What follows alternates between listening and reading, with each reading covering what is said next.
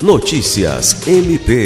O Ministério Público do Estado do Acre, por meio do Centro de Apoio Operacional de Defesa da Criança e do Adolescente, Educação e Execução de Medidas Socioeducativas, lançou na tarde desta segunda-feira, 31, a campanha Adoção Legal Crianças e Adolescentes Protegidos pela Família e a Sociedade a ação é uma iniciativa do MPAC, do Tribunal de Justiça do Estado, da Defensoria Pública, da Ordem dos Advogados do Brasil, Seccional Acre e Associação dos Conselhos Tutelares do Acre.